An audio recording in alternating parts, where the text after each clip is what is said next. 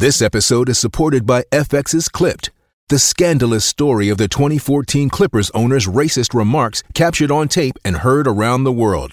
The series charts the tape's impact on a dysfunctional basketball organization striving to win against their reputation as the most cursed team in the league. Starring Lawrence Fishburne, Jackie Weaver, Cleopatra Coleman, and Ed O'Neill.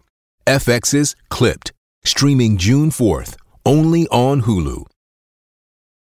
Maryland sports fans, there's only one sports book in the great state of Maryland with over 50 years experience booking bets and supporting customers. Betfred Sportsbook at Longshots is now open and is the only sportsbook in Frederick offering cash betting on football, basketball, world soccer, and more. Visit the Betfred Sportsbook at I-270 and MD-85 in Frederick, right next to Longshots off-track betting. Go to betfredsports.com for more information and your chance to win exclusive merchandise. Must be 21 or older. Play responsibly. For help, call 1-800-GAMBLER. Señoras y señores, nosotros tenemos más influencia con tus hijos ya viejos que tú tienes, pero los queremos. Acá comienza Los Juanchos Hablan Metal Podcast. Nacidos para procrear, forzados a trabajar.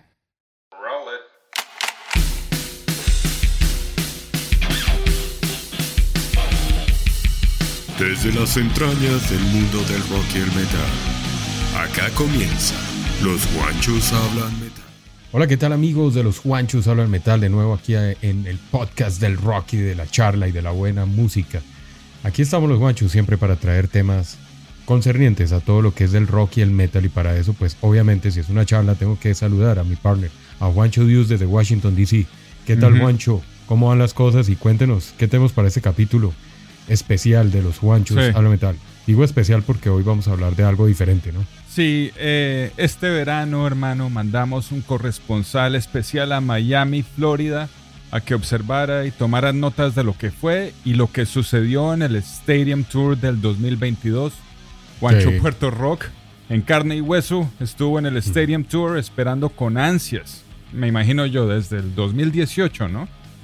Eh, Sí, es Sí. cierto.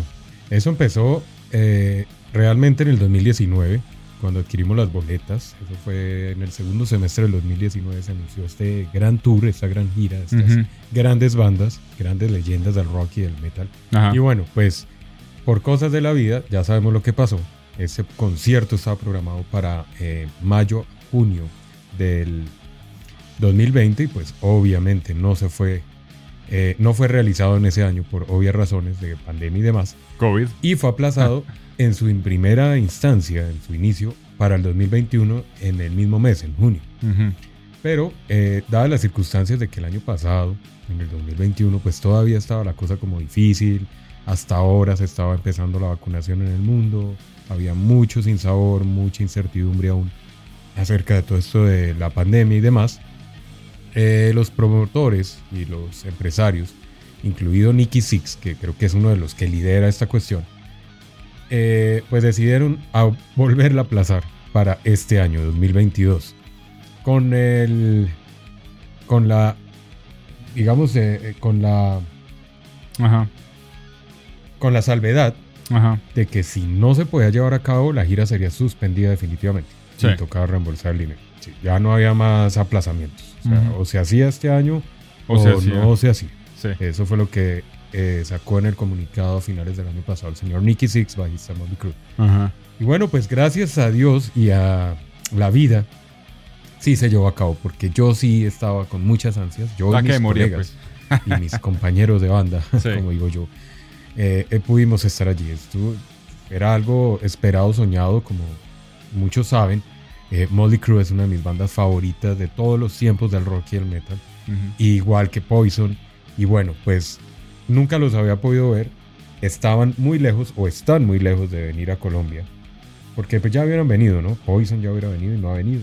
Aunque por ahí run run hay un, un cable, como de- decíamos nosotros, una carta de esas de aeropostal rota. Ajá. Que como que sin, con mucho desgaste dice que pronto Poison viene a, a hacer gira por acá el otro año.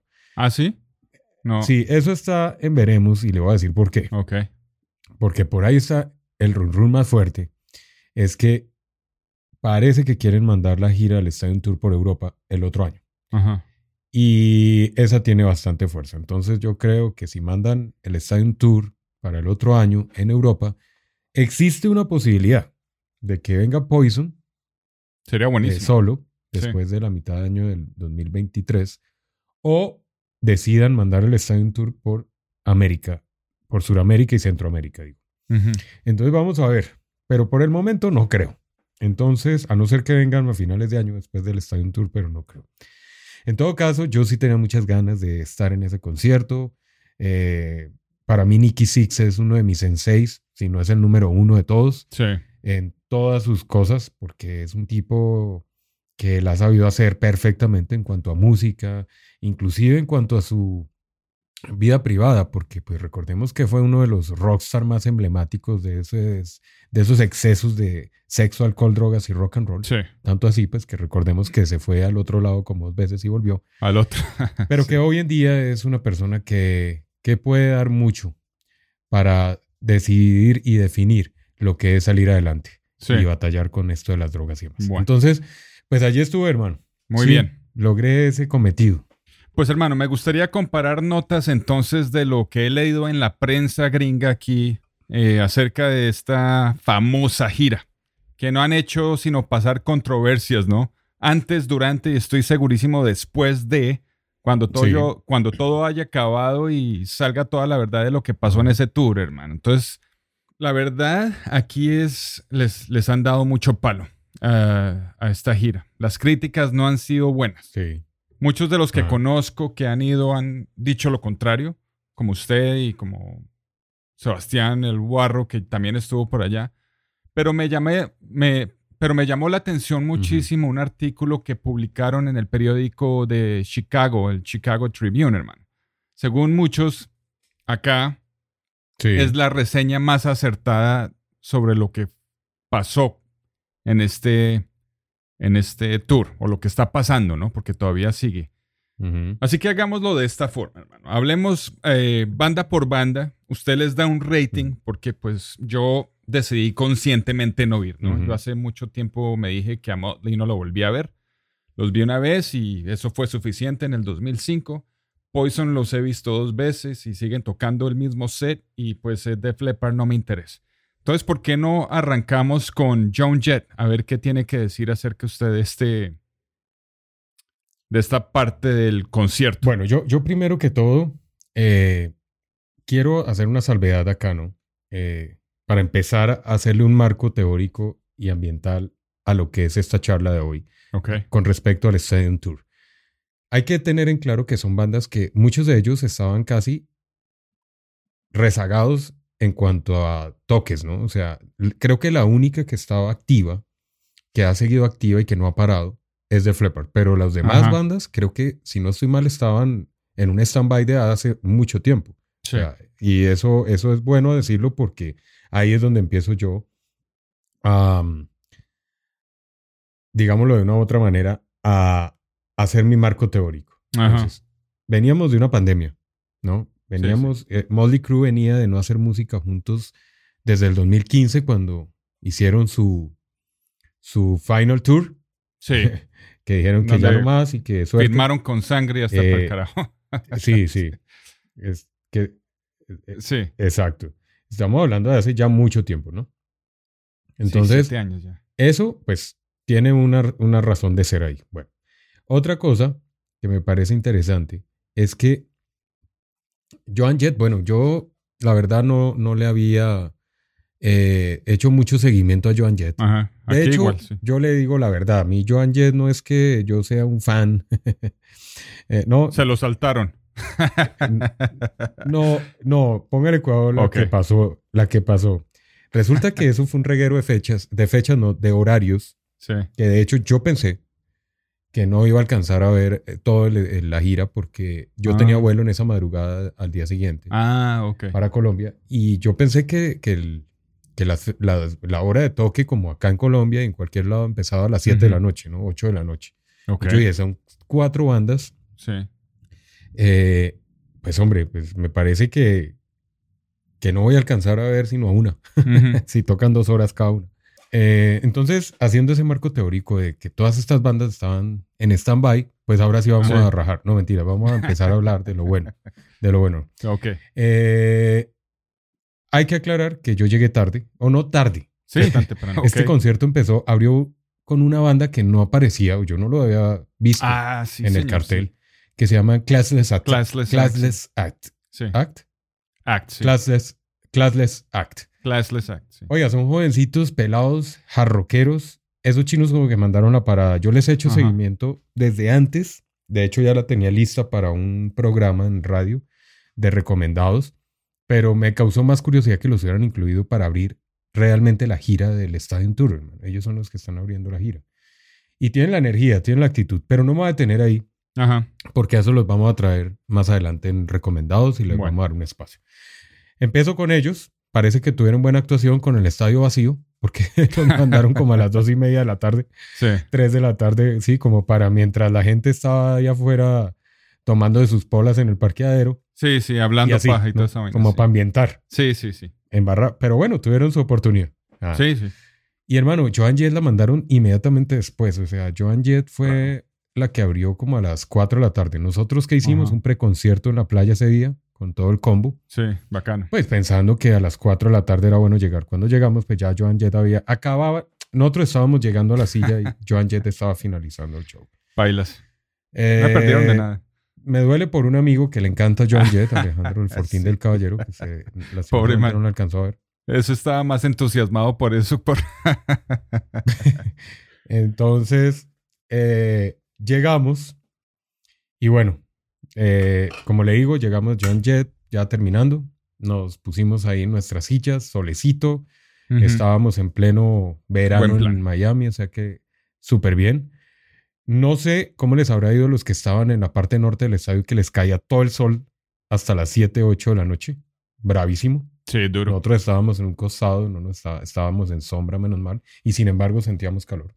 Eso para que se hagan una idea de la ambientación de lo que fue en el estadio de, del Hard Rock ahí en Miami. Bueno, hermano, y yo con esa ansiedad, ¿no? Y ya pues veníamos ahí con nuestras cervecitas, nuestras vainas, chévere, el estadio, venden comida, venden cerveza, súper Sí. bien.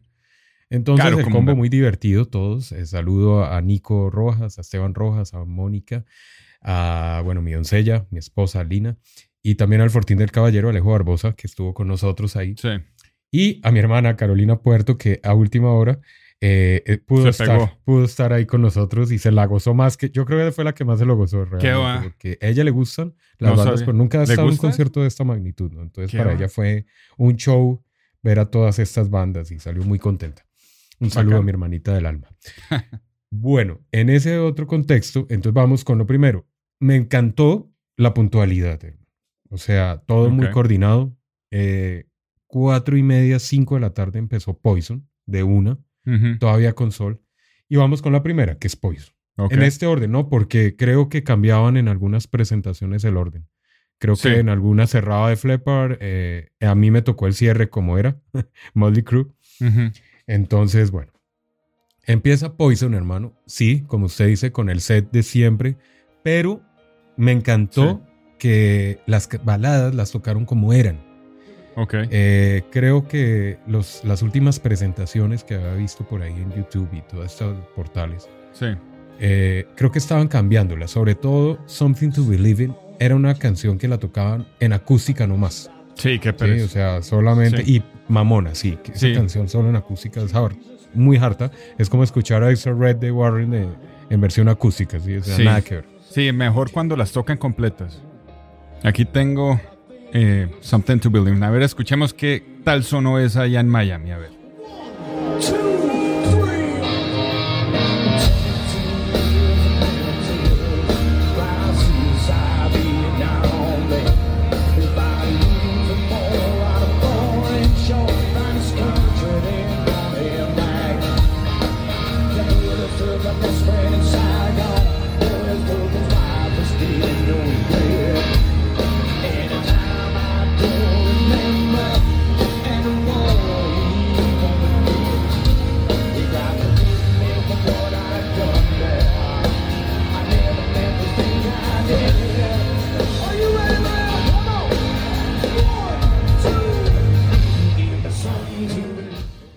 Total, Sí, ¿no? total.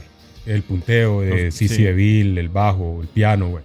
Sí. Me gustó mucho, y se lo digo, yo no he visto a Poison, me gustó ver la energía, eh, otra vez a Bobby Doll con su cabello largo. Está Ajá. un poco canoso, pero con el cabello largo, otra vez. Sí. Lo tenía cogido, pero, pero lo tiene largo otra vez. Con su sombrero, otra vez como tratando de, de volverse a las viejas épocas, porque una época en el 2000 algo, que estos manes les dio por cortarse el cabello y ponerse gafas de, De Eh, hipsters. De maquinista y sí, Sí. no, nada que ver. No, hermano, las fachas 10. De una vez empecemos a darle puntuación. Fachas 10. Actitud 10, hermano. Qué buena banda Poison. Sí. Muy buena apertura para el Stadium Tour porque es una banda que prende bastante. Es muy fiestera, siempre he dicho.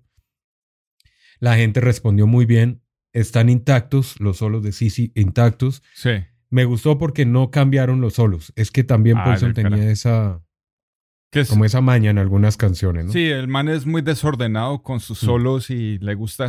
Antes eran puro ruidajo Sí. y le gustaba improvisar y hacer vainas así todas rápidas. Una pereza. Exacto. sí, Y a dárselas de virtuoso Sí, y a sí, meter y a tirarse el solo real. exacto. no, las tocó tal cual, las canciones sonaron tal cual. Qué bueno. Cuando había armónica, armónica de Sí. Bret Michaels. A mí me tocó el segundo concierto, o sea que lo alcancé a agarrar con toda la actitud porque hay que eh, aclarar que en este momento está bien complicada la situación de salud de Brett. Fue COVID, ¿no? Bueno, pues según lo que dicen, en la quinta presentación que fue- creo que fue, eh, el hombre creo que le dio algo, supuestamente le trató de dar COVID o le dio COVID, no se sabe, Sí. no es clara la cuestión. Y se tomó una pastilla, le recetaron una pastilla para eso. Parece ser que eso hizo una contraindicación con lo que él toma para la diabetes. Y lo mandó para el hospital, hermano. O sea que ya no más. Tuvo un bajón de... No, no, no. Fue la única presentación que, que él no estuvo, que estuvo Ah, ausente. Y se recuperó Ok, ok. a medias, pero Sí. eh, sigue cantando, hermano, y eso es algo que se le abona. Eh, acabo de publicar hoy, precisamente, ahí en las redes sociales, pueden ver si lo siguen. Acabo de publicar que por orden médica no puede estar presente en los siguientes meet and greet, pero eh, porque tiene que darle descanso al cuerpo, pero que él está haciendo todo lo posible de estar en todas las presentaciones hasta el final del tour. Ok. O sea que la cosa no está tan, tan, Tan- sencilla, ¿no? Sí, Y es muy, eh, sobre todo de salud. Sí. Eh, los de Brett están complicados, o sea, y me asusta, hermano, porque parece ser que sí tiene, sí está teniendo problemas de salud complicados. O sea, él sufre de diabetes crónica, ¿no? Insulina y toda esa vaina, pero parece que tiene más cosas. ok.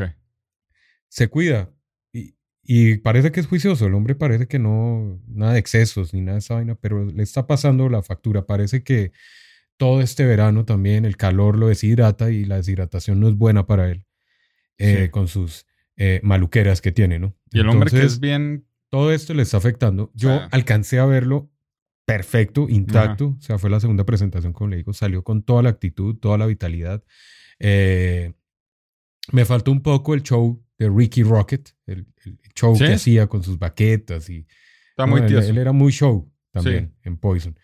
Esta vez me parece que está un poquito Calmado. como aseñorado, como, como serio, como sí, como, como tranquilo, como que no. Sí. Oiga, y en cuanto a lo que he visto y lo que he leído de Poison, ellos, han los- ellos son los que han ganado, ¿no? Más que todo los que más han llamado la atención por eso mismo, ¿no? Brett Michaels le mete la energía y suena como, suenan bien como banda, ¿no? Pero sí han dicho muchos que Sí. se nota todavía la discordia que tienen todos en la banda, hermano. Al parecer, en uno de los conciertos, Brett Michaels le dijo al fotógrafo que le tomara una foto al frente del público solo, sin la banda, hermano.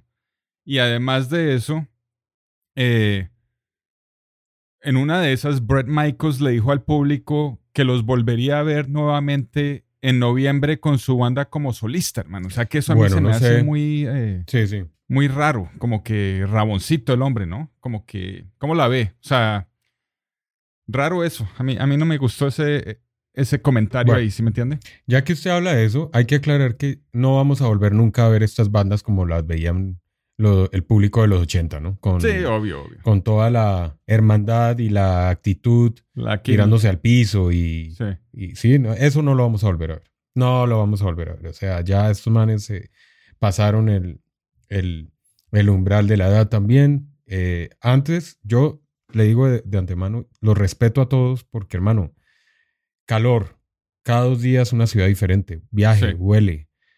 Eh, es para respetar de todas maneras a estos manes. Y Sí, más que en- tienen sus problemas de salud la mayoría, ¿no? O sea, no es que estén 100% vitales. Sí. Poison, perfecto. A mí me parece que nunca los había visto, entonces para mí el set de siempre, como dice usted, pues era mi primer set en la Sí, vida claro. y era lo que yo quería escuchar. Yo no iba a ir claro. a escuchar eh, las canciones X por ahí del álbum de Brett Michaels ni nada de esa vaina. Yo iba a escuchar el Greatest Hits de Poison, güey. Ok. Sí. Sí. Sí, sí, entendible. y así fue, así fue. O sea Eh, que empezaron este show, ¿usted qué rating le da? 10, 10. Ah, ok, 10, un 10 de 10, oro, sí. Y lo digo por mí, lo digo porque me di cuenta la respuesta del público en el estadio con Poison. La gente que estaba conmigo fue una banda que se la gozaron muchísimo, brincamos. O sea, la- nos hicieron pasar un muy buen rato, hermano. Sí, muy la buen fiesta rato. bacana, sí. Y lo que le digo, no sé cuánto llevaban sin tocar los cuatro, pero, pero ver los originales tocando, además que creo que es la única banda que realmente está original, ¿no? Y Bueno, que y tocó original, Crue. los cuatro. Entonces, pues verlos súper bien. Sí. Sí. Eh, pues entonces, súper bien. Eh, Poison, súper chévere. Eh, Something to Believe in lo que le digo. La tocaron, empezó con piano, que es ¿Quién tocó el piano? los punteos súper bien, la guitarra donde era, el bajo, perfecta, tal cual como la tocan en el disco. Entonces, eso me gustó. ¿Quién tocó el piano? ¿Bobby Doll? No, no, no, no. Ah, ok. No, eh, no sé quién lo estaba tocando. O sea que tenían un, Sí, seguramente. un tecladista ahí. tocó todo el tiempo el bajo. Ok. Eh, pero muy bien, muy bien por Poison. Eh, Every Roses Stone no la tocaron así como la tocaban a lo último, que era solo acústica y, y tristeza y punteíto chimbeto, no. Este la tocaron tal cual. Bien. O sea, la- todas las canciones sonaron fieles al disco. ok. O sea, ¿no? Ahí Muy con el carretazo que se echa Brent Ah, entre canción y siempre echa canción, ese que se van siempre. Sí. Ese sí le gusta hablar carreta. Yo creo que lo de- deshidrata, hermano. Sí, una de- bueno. cuando estaba viendo yo eh, los programas de Rock of Love, cuando el man sentaba a las viejas alrededor de la a escuchar sus canciones. Ah, sí. Echaba el carretazo ese de Every Rose Has its Thorn. Esta es una canción que no sé qué, no sé qué. And it goes something like this. Y empieza a cantar el man, eso es para cagarse la risa. Sí, sí, sí. No, pero bien, bien. Sí. La facha, la actitud de Sissy DeVille, la facha que tiene Sissy DeVille, súper bacana. Sí, ¿no? Con sus mechas, su sombrero. eh, lo- no, muy bacano. Poison, 10. un 10. Ok. Y para la segunda banda, ¿quién sigue? ¿Quién fue? Eh, Def Leppard en este. En esta parte del tour. Como le digo, vamos para la segunda banda. A mí me tocó de segundo de Flipper. Eso. Y hermano, me hubiera gustado que los hubiera ido a ver. ¿De verdad? Def Leppard es una banda que yo ya los había visto en el año 97 acá, en Ujú. Colombia, cuando estaban en la gira Slang, promocionando ese disco, de las cuales tocaron muchas canciones en aquel entonces de Slang. Pero hermano, empezó Def Leppard con un show de, de imágenes muy jalada la producción, el ingeniero que tiene Def Leppard, hermano. Porque no sé si sea el mismo, eso sí voy a aclarar. Sí se notó la diferencia de sonidos entre Poison, Def Leppard y Motley Crue. Sí, deben tener. No era el mismo sonido. Sí, deben tener Que diferentes. para mí debió haber sido el mismo. O sea, al 100, ¿no? Las tres bandas. Pero Sí, Poison sonó bien, pero creo que le faltaba un poquito más de, de- de fuerza al, al- a la... Sí, pero sonó bien, sonó bien. Pero el cambio cuando empezó de Flepar sí fue absurdo. O sea, Sí. la producción que tienen estos manes y el, el, el sonido es, pero netamente perfecto. viejo. O sea, Pulido. una vaina increíble. Mm. Y salen estos chinos, digo chinos, son los más catanos de la gira, ¿no? Sí. Hermano, con la actitud también. Ok. O sea, me todo el mundo respondió de una.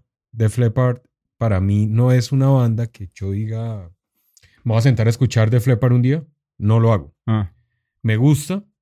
Me gustan muchas de las canciones, me Sí. parecen violentas, las tengo en muchas playlists, las escucho seguido, pero no es una banda que yo diga es de mis bandas predilectas del hard rock, ¿no? Leppard.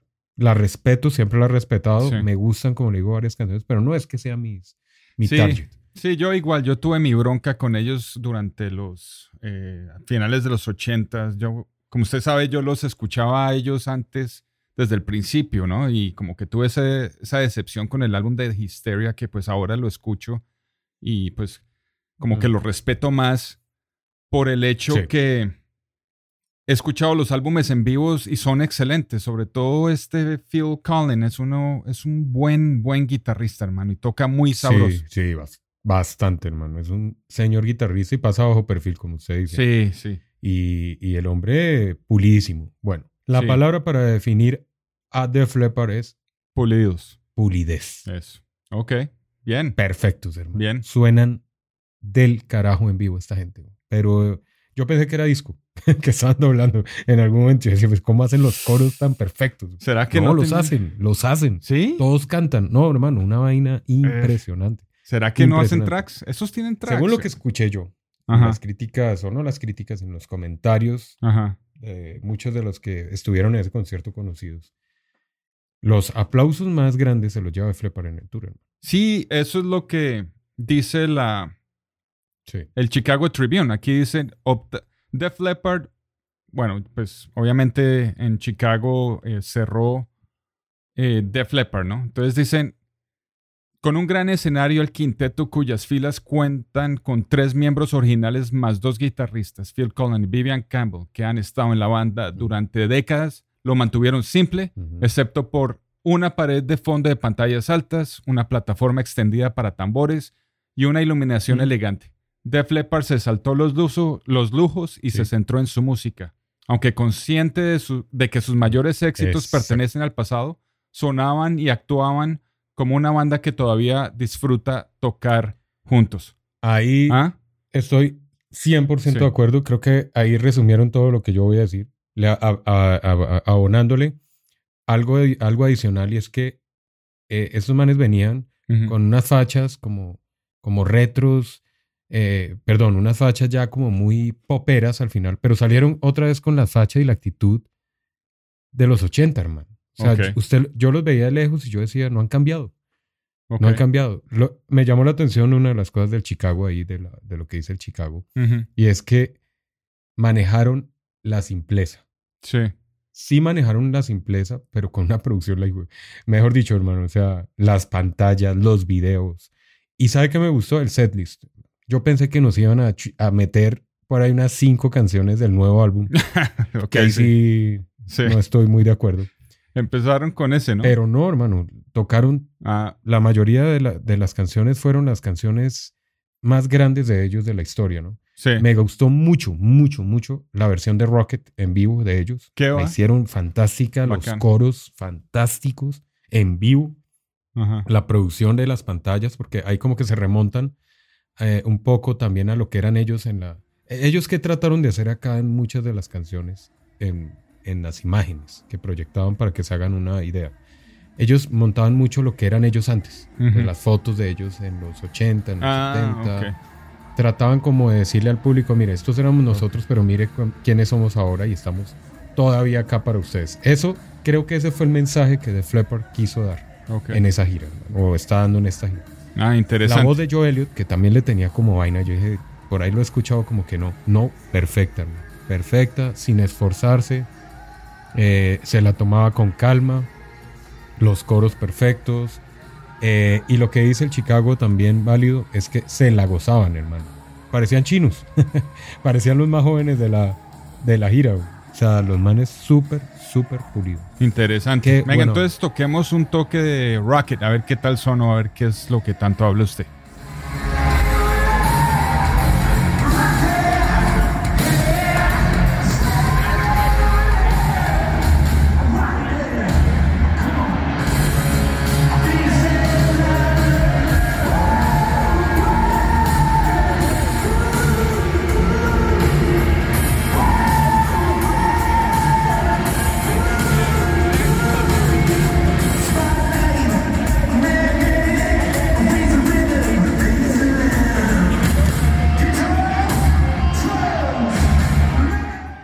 Oiga, y por ahí, por ahí me di cuenta que tocaron esta balada Have You Ever Needed Someone So Ah. Bad acústica, Bien. ¿no? Bien, Bacana. bien. Ah, bueno, ellos ahí se hicieron su, su show adelante y estuvo bien. Ellos como que querían hacer algo diferente en el set y fue cuando se pasaron adelante y después tocaron Two, Ste- Two Steps Behind y ahí las unieron y estuvo bien, estuvo bien. Chévere para los que estaban ahí pegaditos Ajá. eh, del escenario, me imagino que los tuvieron ahí al ladito.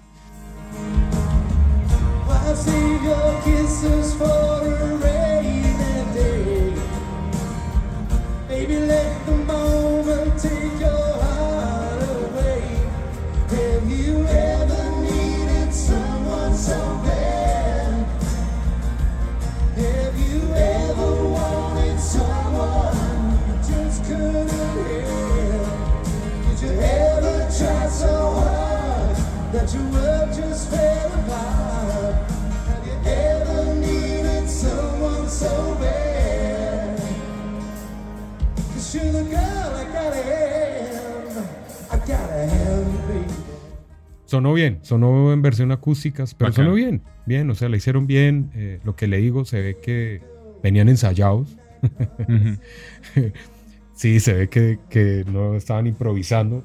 Hermano, ingleses, no es por echarle vaina a los demás, ¿no? Ujú. Pero los ingleses se han destacado siempre por ser gente muy disciplinada, ¿no? Muy... que tienen que hacerlo perfecto, pues, la vaina. Y eso se nota, se nota. El sonido, como le digo, fue el mejor. El sonido de Flepar fue el mejor de la gira. O sea, en cuanto a ingeniería de sonido, perfecto, luces, todo show, muy bien. Así que de Flepar, hermano, 20. Muy, Ah, muy sobrados estos manes, sí, sobradísimo. Qué Como va- le digo, yo no soy. De hecho, yo no iba mucho por The Flepper. Sí, O sea, me gusta y claro, me los iba a gozar. Pero no eran mi número uno de la gira. sí, usted Y iba hermano, por- quedaron catalogados para mí después de esto. Pues llegué a escuchar Flepper Ah, sí. otra vez a retomar ciertas canciones. Sí, bacán. Porque, hermano, me recordaron, me recordaron algunas que tenía olvidadas por ahí, vea, y sonaron bien. Y yo otra vez toquémoslas, recordémoslas. Ok. Y los comentarios de la gente con la que yo estaba, gente que estuvo en el concierto Amiga, que ahí en Miami hubo, hubo varias personas conocidas mías, que después tuvimos la oportunidad de hacer como un review de, del concierto. Los Ujú. primeros que me hablaron fue de Flipper, hermano. Y de Miren Poison. Sí, Claro, muchos iban por Poison, ¿no? Por ser Brett Michaels. eh, sí, sí, por la fiesta. demás. Y porque son canciones que, que eh, Brett- Poison tiene mucha canción conocida rumbera. Sí, sí. Cosa que no le la pasaba. Exacto. sí. Entonces viene después de Flepper. Flepper tiene algunas que la gente no, como que no las conoce muy bien, otras que sí. Eh, bueno, me gustó la, cómo sonó la canción del nuevo álbum en vivo. Sonó ¿Cuál? bien. ¿Kick? Kick. Ok. ¿Le gustó? La más rockerita. ¿Sí? Es más, creo que la única rockerita del álbum. Porque las otras no son sí, ya le dimos Bueno. palo a ese álbum Sí. en una. Sí, entonces eh, Ok. me gustó. Ok. Entonces, bien. Leppard, sí, hermano, muy elegantes los tipos. Muy pulidos, muy bien, chévere. Y ya nos dejaban, obviamente, ahí con él.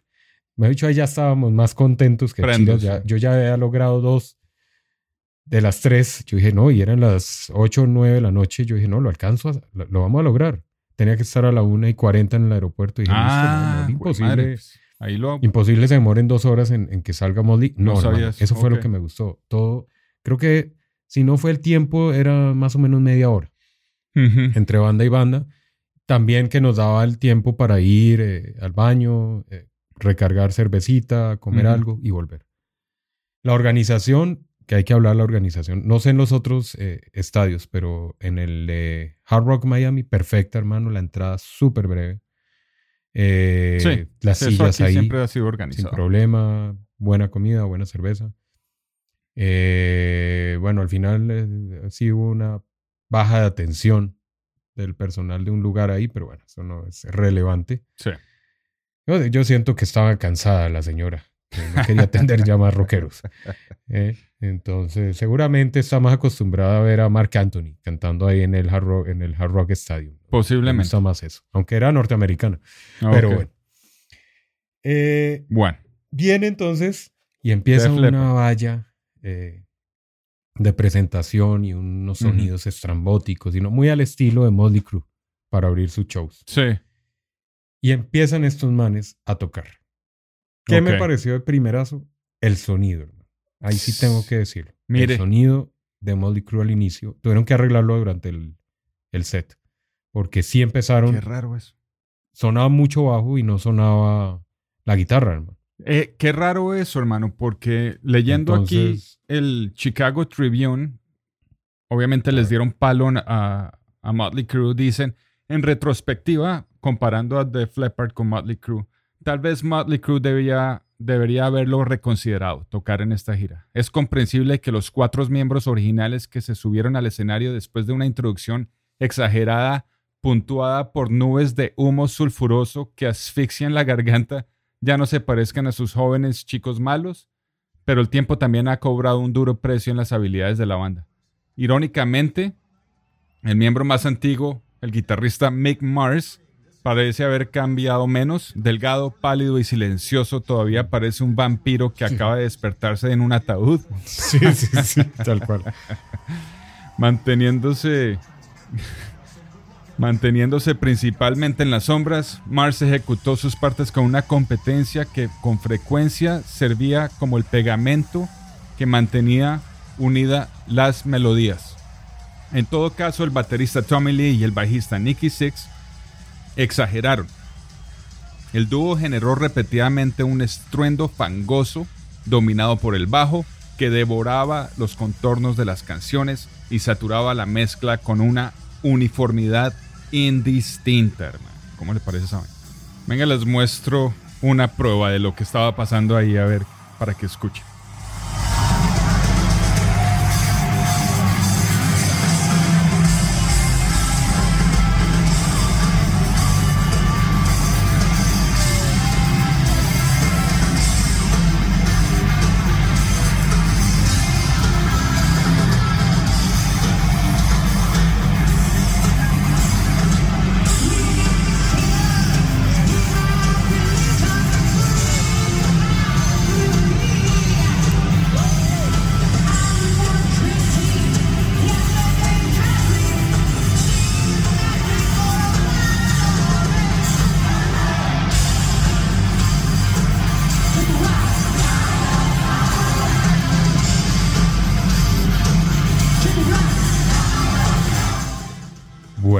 Párele ahí. Sí, Ah, párele ahí. Totalmente de acuerdo. Eso fue lo primero que empezó a sonar. Y ellos, qué raro. yo no sé, me, me parece, si le querían dar eh, relevancia al bajo, ellos siempre le dan relevancia al bajo, obviamente, porque es Nicky Six. Pero a mí me parece que no fue porque él lo hubiera querido. Es que a mí me parece que, ¿cómo no se da cuenta un ingeniero que está sonando mal? eh? Sí. Y es que eso, eso, eso lo apreciamos todos. Todos, todos, todos. O sea, todo el mundo decía algo está sonando mal. Y yo escuchaba que la gente se tocaba los dedos y decía, no sé, no se escuchaba la guitarra. Qué Sí, no se escuchaba la guitarra. Sí. Pero lo que le digo, mire, porque creo que eso fue problema de producción o problema de, de ingeniería del ingeniero de sonido. Porque sí se fue arreglando a través que fue pasando la, la, el set. El set. sí. O no sé si la idea era esa al principio, de darle relevancia. No, no, ¿cómo se le ocurre? Eso es, esos errores, además que, No sé. Que tienen ellos eh, Claro, claro. Pruebas de sonido. soundchecks desde que la gente empieza a hacer fila. O sea, ¿sí me Sí, entiendes? sí. O sea, esos están ahí, deberían estar arreglando eso desde el principio. No Ahí sé. se escucha la gente. Ahí Alguien escucha lo la gente exacto, cuando se hacen los soundchecks. Exacto. Eh, ese review que está hablando del Chicago es de ese concierto o de toda la gira. De, De, ese toda la gira. De toda la gira. Ah, O sea, del de Chicago. Sí, es de o sea Chicago. que también la amarraron en el de Chicago. Sí, o sea, ya llevan como cinco o No, seis shows adentro y con los mismos Van para el problemas. sexto, séptimo, sí. Eso. Eso. Pues no sé qué pasa, algo pasa ahí, pero sí hay un problema en el inicio de Motley, porque pues después venía Shout at the Devil, que es una canción sota para mí, me la gozo, sí, es una energía la verdad, y sonía eh, muy comprimida en el bajo. Ah, Así. ahí están sí. tanteándole pues a la vaina. Y la guitarra se perdía. Yo sí veía como cabreaba a, Mick Mars, hermano. Yo Ah, lo- sí, yo estaba rabón. es que el hombre sí está, de verdad. Muy, Yo admiro a ese man. Es el que más admiro, la verdad. Sí, no sé cómo está muy- haciendo ese man para tocar. Uh, Se ve muy, muy achacado el hombre. Está muy llevado del carajo el pobre. viejo, verdad que sí, se le ve. Sí, Sí. está muy deteriorado. Yo, yo ojalá y le auguro lo mejor a Mick Mars, que es uno de Sí, los claro. grandes guitarros para mí el hard rock. Sí, sí. sí. Eh, subestimado también, porque además nadie lo nombra. Nadie. bueno, Nunca. Bueno, dependiendo ¿Cuándo de la nombran? gente. Le ¿no? hago esa pregunta. ¿Se ha escuchado que nombren a Mick Mars para algo? Claro, no, sí. Cuando hablan de Motley Crue, no más. Sí, no, pero, o sea, él es el sonido de Motley Crue. Sin, sin él, Motley Crue no es. Total, total, total. Es el, para mí es la CPU de, de Motley Crue. Sí, o sea, un de ahí sonido sale único todo, tiene. de esas guitarras fantásticas Sí. que, como le digo, después ya empezaron a mejorar el sonido. Ya se notaba la guitarra. Y empezamos a darnos cuenta de la pulcritud que tiene Mick Mars, hermano. Perfecto el viejito, güey. O sea, y eso que tiene, yo no sé cómo toca, hermano. Es que se ve el man tieso. Sí, sí. Sí, el man ya no tiene show. Bueno, nunca lo ha tenido, ¿no? Él nunca ha sido de correr por el escenario. No, sí, él, Él, es así, aparco, quietico y- callado. Sí, pero sí, sí. mis respetos. Eh. Nicky Six, con toda. El man parece un chino de 18, Ujú. con sus pinturas, sus pintas, por todos lados. Es el que más... No, y es el que más corre y el que más jode por Sí. el escenario. Y está bien, está bien. Sí, yo me acuerdo cuando los vi en el 2005, la pinta del man fue muy, muy bacana. Tenía, Sí. estaba vestido como uno de los manes de la película de Los Guerreros. ¿Se acuerda esa? La- las pandillas. Eh, estaba vestido como uno de los Baseball Furies. Bueno. los Yankees esos. ¿Sí ¿Usted se sabe acuerda? por qué él se pinta la cara? Eh, creo que sí. Le voy a sí. dar ese, ese, ese, ese puntico ahí de curiosidad con respecto a. En Hágale. una entrevista que hicieron acá en Colombia, antes de la gira, eso fue hace como unos tres meses, eh, la hizo Alejandro Marín, si no estoy mal, Ajá. acá en Colombia. Eh, la pasaron por televisión, después se la mando. Esa debe estar ahí en, en YouTube, pero yo la tengo ahí en, WhatsApp, se la voy a enviar para que la vea. El man explica el por qué él se pinta tres rayas en el rostro o dos rayas en el rostro. Sí. Sí. El man, A ver. eso tiene una razón de ser y es que el man había querido ser en su juventud y en su niñez, él quería ser era futbolista profesional. Ah, sí, sí, sí. O Sí, sea, me acuerdo. quería ser sí. eh, jugador de fútbol americano profesional y alcanzó a estar en algunos equipos y la vaina. Ujú.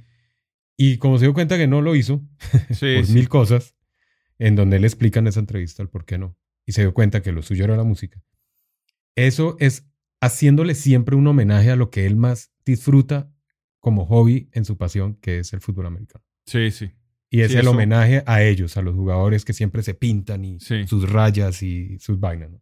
Por sí. eso es que él se pinta esas rayas. Sí, yo lo leí. Y así en- sale, ¿no? Siempre. Sí. Y pues todos esos atuendos extravagantes, muy al estilo 80 todavía, de cuando hacían esa- esas eh, canciones eh, de los primeros álbums, así todas con taches y tales. No, muy chévere, hermano. El atuendo del tipo, además que la energía, súper bacana, la actitud del man con el público, muy dado al público. Sí, el man siempre.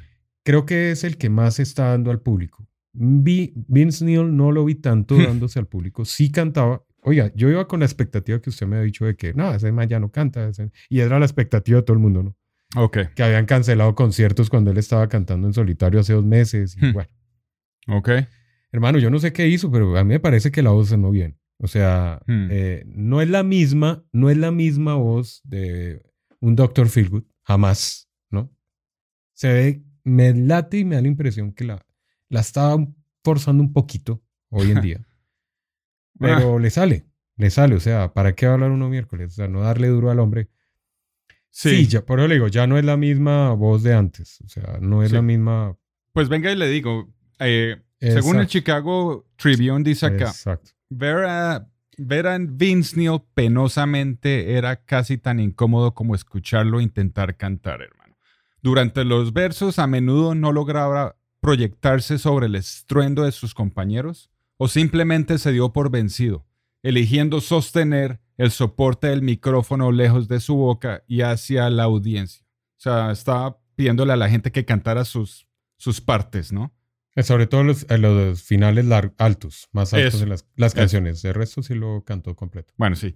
Incapaz o no dispuesto a dejar de andar tedioso, carecía de entusiasmo de la misma manera que Motley Crue dolía por la química. Para Neil, el set de 80 minutos equivalía a una tarea, una tarea que, su- una tarea que superar en lugar de una oportunidad para entretener. ¿Sí me entiende? Su voz desafinada en temas favoritos como Home Sweet Home y su tendencia a esconderse detrás del escenario para los descansos no pudieron evitar generar preguntas.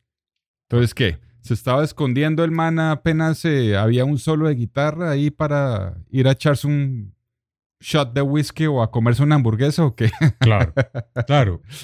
Todos sabemos que está en un sobrepeso sí. eh, bastante llamativo y no ha logrado bajar. No, No, no lo ha logrado. O sea, tuvo no dos quiere. años para hacerlo. No quiere, exacto. Sí. Eso es lo que yo iba a decir. Sí, le va- vale Entonces chimba. no le importa. Ese man. Es más, dice aquí que los pocos estallidos de energía no provinieron de Neil o del Docile Six, sino de tres coristas bailarines que hicieron el trabajo pesado en muchos coros. Apodadas de Nasty Habits, el trío, como la mayoría de la tarifa hedonista de Motley Crue, desafió cualquier noción de la era Me Too, mientras se deslizaban con atuendos reveladores y adoptaban poses provocativas, dieron un enorme impulso a la banda. O sea que ellas los sacaron del hueco en muchas oportunidades. Sí. Bueno, Molly Cruz siempre muy de show. Sí. Muy de shows. eh, de, también con sus chicas en, ah, en el escenario. Le bajaron un poco el entusiasmo. Antes tenían unos shows más pesados con respecto a las mujeres. Sí, Me imagino por que por obvias razones hoy en día no pueden hacer eso porque, Sí. Mejor dicho, los excomulga la sociedad. que hoy todo es un delito y todo es un pecado y todo es... Sí, Sí. todo es todo, es todo mal. Todo está mal hecho. Entonces yo me imagino que hoy en día... Oiga, y le pregunto que, ¿ustedes cómo los afectó la salida de, de Tommy Lee en mitad del, del concierto? O sea, No, no, no, no. No, porque ya nosotros veníamos de segundo show. ah, ok. Sí. O sea, usted- sí, ya Entonces sabían. ya sabíamos Sí. qué iba a pasar. Ujú. Ya sabíamos que eso estaba pasando y pues también le abono, hermano, a, a Tommy Lee, porque cuando toca las dos primeras canciones le da con todas. Yo no sé cómo Sí. hace, con costillas rotas. Sí, eso debe ser un dolor No hijo de entiendo. madre. No entiendo. Sí, un dolor violento. Eso no es fácil. Y con la actitud, ¿no? sí. Y, y con la buena energía, la buena vibra hacia el público, el man hizo lo que no, no hizo Vince Neil, Ajá. que fue irse varias veces al público, hablarle al público de la mejor forma, con una sonrisa. Eh, sí, o sea, Sí. hubo una interacción bastante chévere entre Tommy Lee y el público. Cosa que lo que le digo, no le vi mucho. A Mick Mars sí, pues, sí, ese man nunca sabemos que no lo va a hacer. Sí. Nunca lo ha hecho. Pero Vince Neil sí pensé que iba a tener un poco más de acople con la gente. No, como, como, Ese es... como más cariño, más fra- una vaina más fraternal hacia él. Cosa que sí tuvo. Nicky Six y tuvo Tommy Lee. Sí, esos y pues siempre- hermano, ¿qué quiere que le diga de Molly Crew? Diga. Aquí me cogerán a bala, y, eh, a bala, aquí me cogerán a pate, a palo, me cogerán a bate bastante. Pero hermano, Mm. bueno, voy a darle mi apreciación. Suéltala pues. Para mí, Molly Crew hoy en día eh, es Tommy Lee repu- recuperándose, ¿no? Obviamente. Nicky Six y Mick Mars. Vince Neil es una persona que si yo pudiera llamar a John Corabi para que reemplazara, Claro. hubiera sido un muy buen show. güey. es una apreciación personal. Pero Sí. no habría sido sea, parte del Stadium John Corabi Tour. hubiera estado acá, hermano, No, hubiera sido majestuoso. pero para muy pocos, hermano. No estoy eh, en contra de Vince Neil, ni mucho menos. Para mí, pues, Motley Crue es Motley Crue en todas sus formas. Y pues, Vince Neil es un gran cantante para mí. Pero sí me parece que le faltó un poco más de compenetración con el público. Sí, o sea, como, no sé, como más, eh,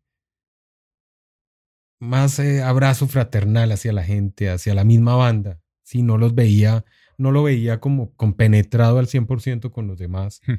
Cosa que es, exacto, cosa que sí veía yo entre los otros, inclusive con Mick Mars, porque Nicky Six se iba al lado de Mick Mars y Mick Mars se arrimaba. Sí.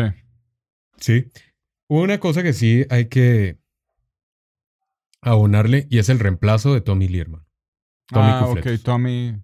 ¿Cómo se llama? Qué buen reemplazo, hermano. Uh, uy, papá, qué baterista, hermano. Sí, es un buen Qué baterista. o sea, yo creo que eso ayudó a que la gente pasara el trago amargo de Tommy Lee Ajá. y como que pasó desapercibida la cosa, porque qué batero, hermano. Sí. Qué buen baterista. Y es un baterista de sesión, ¿no? El tipo ha hecho trabajo con todo el mundo, hermano. Sí. What Snake, eso ha estado en todas las bandas. hermano. Y es un baterista ahí calladito, pero qué señor baterista, hermano. Muy, muy buen, muy buen baterista. O sea que usted estuvo sesgado un poco por ser el hecho que fue su primera vez con Motley Crue, entonces no estaba parándole tantas bolas a los detalles pequeños y... O sea, usted estaba más contento con escuchar a, a Motley Crue por primera vez y ver sus canciones y verlos en vivo, ¿no? Se ve las leyendas y... Pues hermano, yo, yo, yo estaba muy contento. La verdad es que yo... sí, obvio. yo sí se nota. eh, lo menos que yo iba era a sentarme a mirar y analizar para criticar. Sí, yo no iba, yo no iba a eso, güey. Sí, sí, sí. Yo iba era a gozármelo. Sí, Sí, yo a- iba a a gozarme el concierto, lo cual hice de principio a fin. Eh, ahora que me pongo a analizar, y bueno, cuando sale uno del concierto, se pone uno a hacer unos ciertos reviews, y Sí. sobre todo lo del sonido. A mí, a mí lo que me pareció complicado y grave fue el sonido al inicio de Motley. Baila, sí. Pero el resto, hermano, ¿para qué le voy a decir mentira? Yo me lo gocé. Me lo gocé, me pareció una banda que, que para estar tan desintegrada, porque se ve que sí están empezando a acoplarse hasta ahora. Sí. Ahora, no sé cuánto ensayaron antes de esto, hermano, la verdad. Pues viendo todos los errores, quién sabe. No sé. Entonces yo pienso que esto ha sido como un ensayo, Sí. ensayo-error esta vaina. sí, sí. Es lo que yo veo, ¿no? Están dentro de la gira haciendo el mismo ensayo-error y seguramente al final de la gira van a sonar impecables. Van a arreglar todos los errores que están teniendo. Por lo mismo que ya han leído las críticas y estarán arreglando, solucionando eso. Si es que- Vince Neil quiere, ¿no? sí, sí, le da la Pero, gana. pero bien.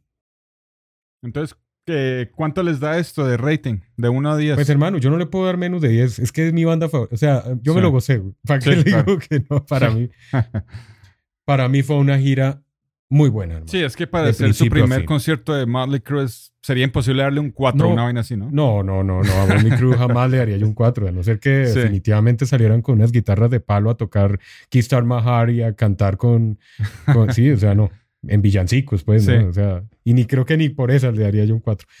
No, no, no. O sea, yo sí. O sea, hay que ser, aclarar lo mismo que decía al principio.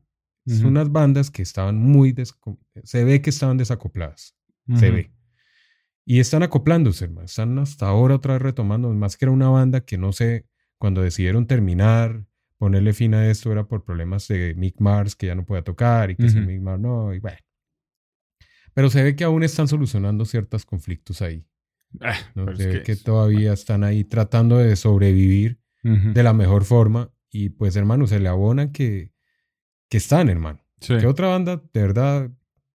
Ve- ah, Y poniéndonos a analizar, eh, David Coverdale canceló gira, ¿no? Ya Sí, sí, hace poco. por Está voz. muy mal, sí. Por voz. Sí. No puede cantar más. Sí. Bueno, hay varios cantantes, hermano, y sobre todo los que más cantaban altos que están saliendo del ring, viejo. Sí, no, no aguantan más. de voz. Se atrofiaron la voz toda la, por tanto tiempo. Sobre todo los altos, ¿no? Los que más forzaron la voz. Sí. eh, pues Bon Jovi, Sí. David Coverdale.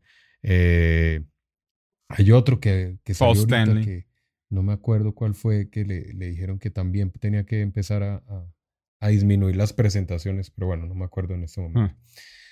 En todo caso, pues hermano, a nivel general, una buena gira, eh, la están dando toda, como usted dice, con mil y un problemas, porque primero fue Tommy Lee con lo de las costillas, ahora Brett Michaels con Sí, sus problemas de salud que no están, se ve que no, yo creo que no han dicho Mucho problema, sí. de verdad la, la complicación grande de, de Brett.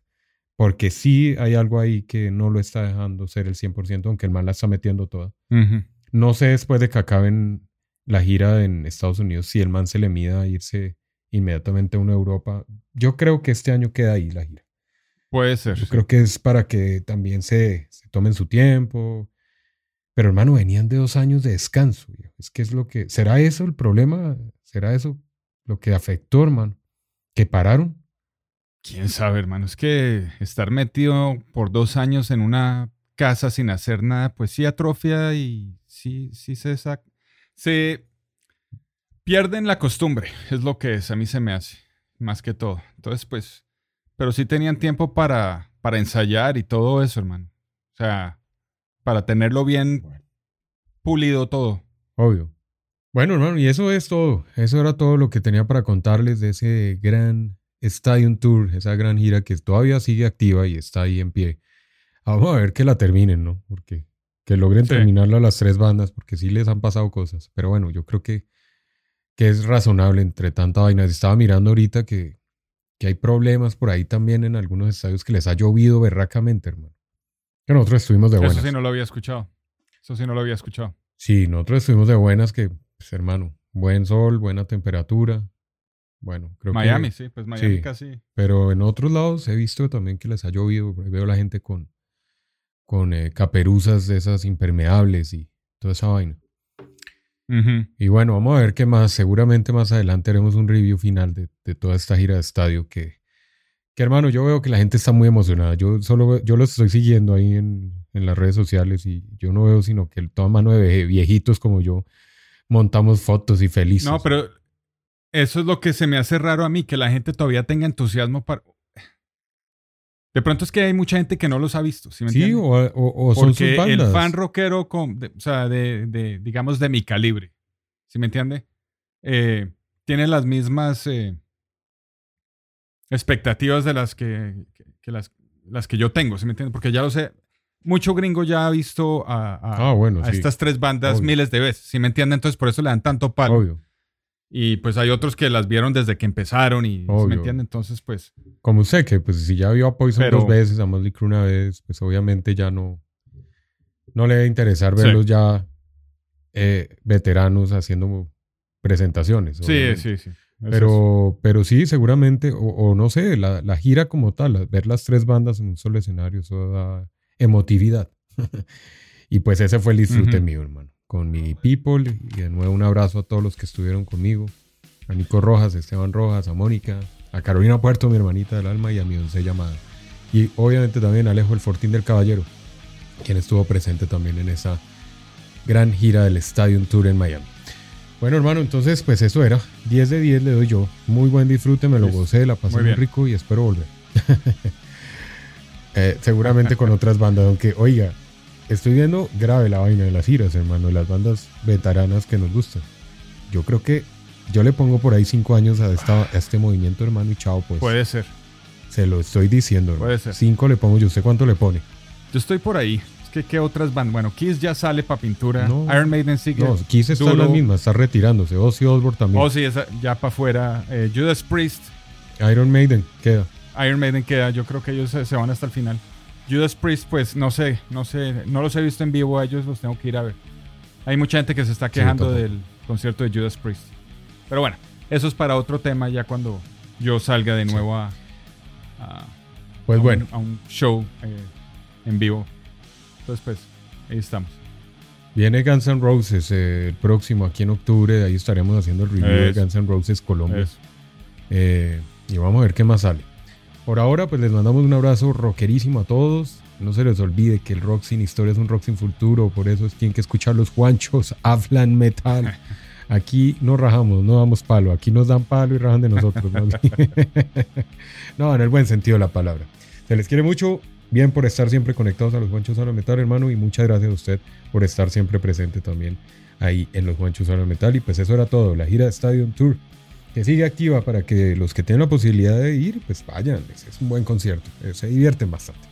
Y pues escuchar todas estas rolitas. Y lo que le digo, bandas que quién sabe, ya se acaba esto y quién sabe cuándo más vuelvan. Ya están de salida más de una. Tristemente, nos tocará empezar a ir a escuchar bandas nuevas. Que para eso también están los Juanchos, hablan Sí. metal. Todos los domingos. Ahí estamos, programas recomendados, bandas siempre recomendadas de los Juanchos hablan metal. Para que estén en la nueva era y onda del nuevo rock y metal. Y por ahí se cuela una que otra que de pronto no fue tan famosa y que la queríamos recomendar. Así que ahí estamos en radio, en podcast, los Juanchos hablan metal. Y sin más, hermano, un abrazo. Cuídese mucho. Bueno, hermano, lo mismo. Chao, pues.